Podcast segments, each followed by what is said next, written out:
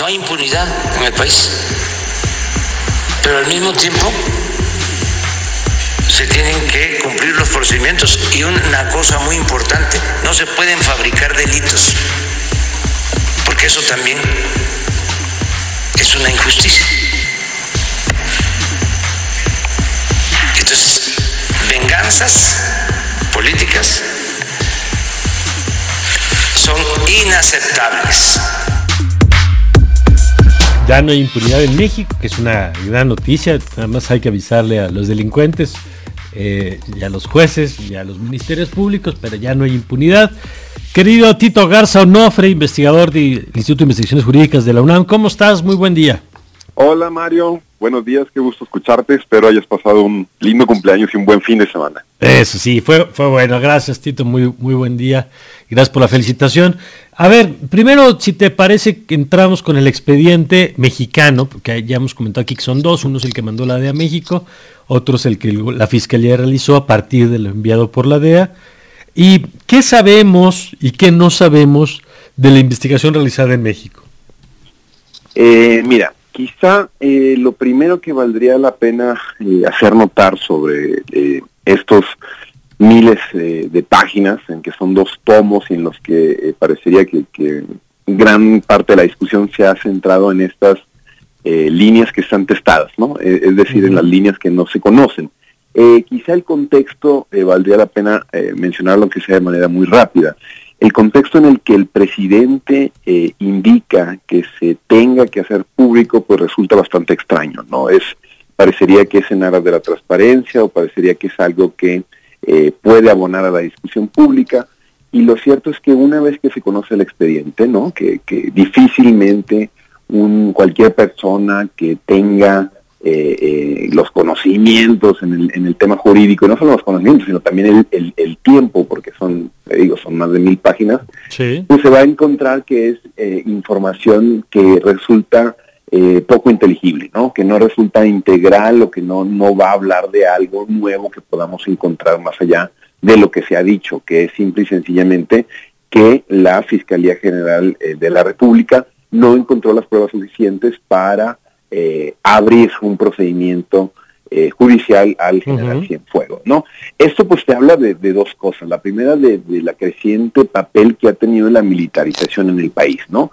Digamos que el papel que tienen las Fuerzas Armadas al día de hoy en México se evidencia en el documento al asumir que el propio gobierno llevó a cabo la defensa del general Cienfuegos, ¿no? Esto esto por lo menos es problemático en el sentido que una persona acusada en Estados Unidos de, narcotráfico, ¿no? de delincuencia organizada, va al mismo tiempo a ser juez y parte el Estado mexicano, ¿no? Entonces, eh, eh, en los primeros, en los primeros este, noticias, cuando se pone a disposición el general Cienfuegos en la autoridad estadounidense, quienes defienden esto es el Estado mexicano. O sea, lo defiende y luego lo juzga en México. Exacto, eh, lo defiende, lo juzga, después el, general Cienfuegos ya contrata a sus, a sus propios abogados, que casualmente eh, vienen a ser quienes han defendido a eh, Genaro García Luna, a César Duarte, digamos, uno de los grandes despachos privados en, en, defender el lavado de dinero y crimen organizado, ¿no? Tema aparte. Pero esto te habla del contexto de militarización y de lo mucho que le importa el gobierno, eh, lo mucho que le importa el ejército al actual gobierno de la República, ¿no? Y quizá en un, en un segundo momento, Mario, lo que yo creo que vale la pena reflexionar es sobre qué tanto abona a la transparencia y a la discusión hacer público este, este documento, porque sí, queda claro que, conforme pasen los días se van a ir eh, eh, eh, notificando nuevos datos o nuevas, nuevas cuestiones que pueden ser interesantes. ¿no? Quizá en estos momentos lo que más llama la atención es que en los anexos se encuentra eh, también eh, el expediente relacionado con Virgilio Méndez, que él era subsecretario durante la administración de Calderón en la Sedena y al día de hoy es, es, es diputado plurinominal por el PRI. ¿no? Entonces, eh, parecería que también hay otros casos, otras investigaciones abiertas, las cuales tarde que temprano van a arrojar eh, mm. eh, algunos resultados. Pero dicho esto, lo que parece muy cuestionable es el rol que ha tomado la Fiscalía en, en, mucha colaboración con el gobierno. No se puede hablar de realmente una Fiscalía autónoma, si se le si se le da un expediente eh, abierto al público y vemos que cerca del 90-95% está tachado, ¿no? ¿Qué significa esto? Bueno, para explicarlo así muy brevemente, cualquier documento público, cualquier documento que tenga interés cualquier ciudadano en México por conocer, no se puede eh, hacer público si está en una investigación en curso, ¿no? Esto se hace público porque la investigación se cierra, porque la misma fiscalía dice, bueno, no hay pruebas, y ahora, como no está en curso y ya no está, digamos, que, vigente esa, esa investigación, se, se puede hacer público siempre y cuando eh, un comité de transparencia al interior del gobierno, al interior de cada una de las dependencias, en este caso de la fiscalía, ¿no? pueda eh, eh, decir que es un tema sensible o que habría que cuidar los datos, los datos de las personas involucradas en esa investigación. El problema es que aquí al estar todo tachado, al no conocer eh, eh, eh, documentos que son públicos, ¿no? El mayor ejemplo es la declaración patrimonial que tú la puedes conseguir a través del sistema propio del gobierno para ver cuál es lo que lo que lo que gana y, las propiedades del general Cienfuegos y en el documento que hace público el gobierno está tachado, ¿no? Bueno, esto te habla de que el propio gobierno no le interesa que se conozca y no le interesa que tenga coherencia mm. lo que se está discutiendo. Esto no, esto más allá de que está tachado o, no está tachado, Mario, jurídicamente debe de tener una justificación y una motivación, ¿no? Y, esta no se conoce. Esta no se conoce y difícilmente creo que se la hayan aventado del viernes para para para el, para, el sábado, ¿no? En, un solo en un par de horas. Entonces, claro. Liz, tú quieres preguntar también. Sí, Tito, muy buenas, muy buenos días. Te saluda Luis Ábalos. Eh, también por otro lado quisiera preguntarte, bueno, escuchábamos y veíamos un comunicado por parte de Estados Unidos donde eh, pues se molestaba un poco por esa, por publicar de manera, de esa manera el documento que, que era confidencial entre México y Estados Unidos, diciendo que incluso se violaba un tratado entre ambos países. Por ese lado, ¿cómo lo ves? No, en definitiva, desde los primeros momentos cuando la jueza eh, asume que eh, por cuestiones políticas eh, el, caso no debe de seguir con, su viabilidad, ¿no?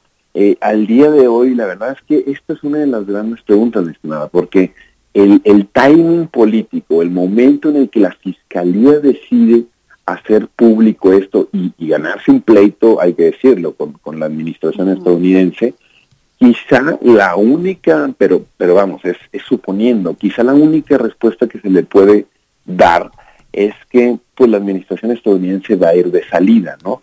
Que digamos que esto que se integró durante la administración de Trump, ahora quizá con la administración de Biden, pueda cambiar de rumbo o pueda tener otra, otra salida. Lo cierto es que si es una afrenta para el gobierno estadounidense, como lo hemos visto eh, a, través de no solamente este comunicado, sino también a través de tweets de distintas autoridades, podemos identificar que claramente eh, eh, quienes quedan mal en este supuesto son las autoridades estadounidenses, porque el discurso es que no estaba armada bien la, investigación, que no había pruebas suficientes y demás tal.